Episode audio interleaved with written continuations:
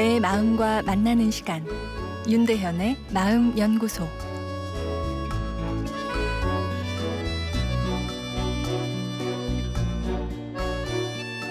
안녕하세요. 목요일 윤대현의 마음 연구소입니다.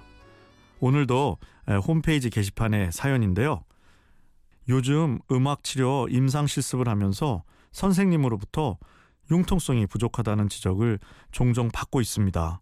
평소에 원리 원칙을 중요시하는 사람은 융통성이 결여되기 쉽지 않을까 생각됩니다. 어찌 보면 요령 피우며 열심히 하지 않는 사람이 잔머리를 잘 쓰며 오히려 융통성을 잘 발휘하는 것 같이 느껴지기도 하는데요. 성실함과 융통성은 어떤 관계가 있을까요? 란 아, 사연입니다.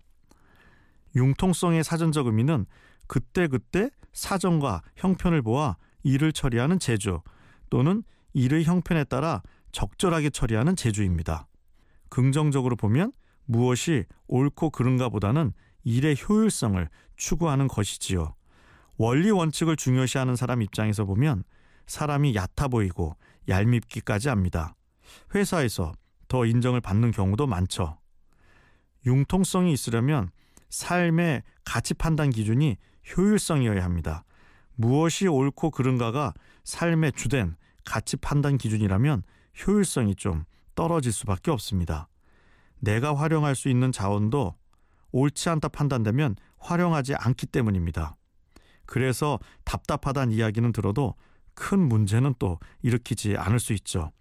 그러나 지나친 융통성은 넘지 말아야 할 선을 넘어 아, 법적인 문제까지 때론 야기에 스스로를 망치게도 합니다.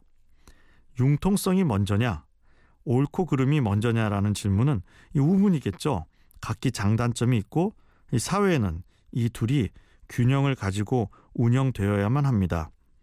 삶의 옳고 그름이 명확한 사람이 융통성을 가진다는 것은 사실 어려운 일이겠죠. 반대로 삶의 효율성을 추구한다는 것은 조금은 옳고 그름의 기준이 느슨해야 가능하겠죠. 융통성은 좀 떨어지지만 옳고 그름이 똑 부러진 것도 매력적인 성격입니다. 아, 그러나 심리적 균형이 필요하겠죠. 약간의 융통성을 보완할 필요는 있습니다.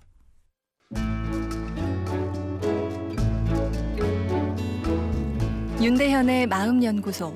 지금까지 정신건강의학과 전문의 윤대현 교수였습니다.